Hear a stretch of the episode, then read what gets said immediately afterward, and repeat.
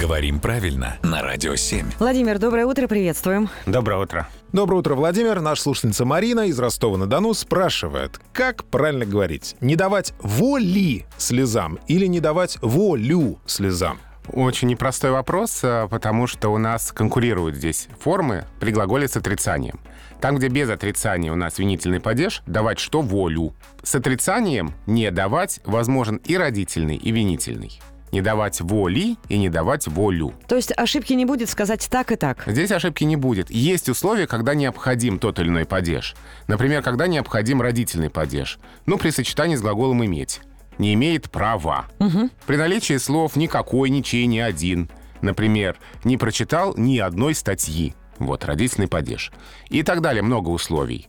А Есть условия, когда необходим винительный падеж. Например, если у нас есть какая-то определенность со словом «этот». Эту песню не задушишь, не убьешь. Точно, это прям правда. Да, это винительный падеж.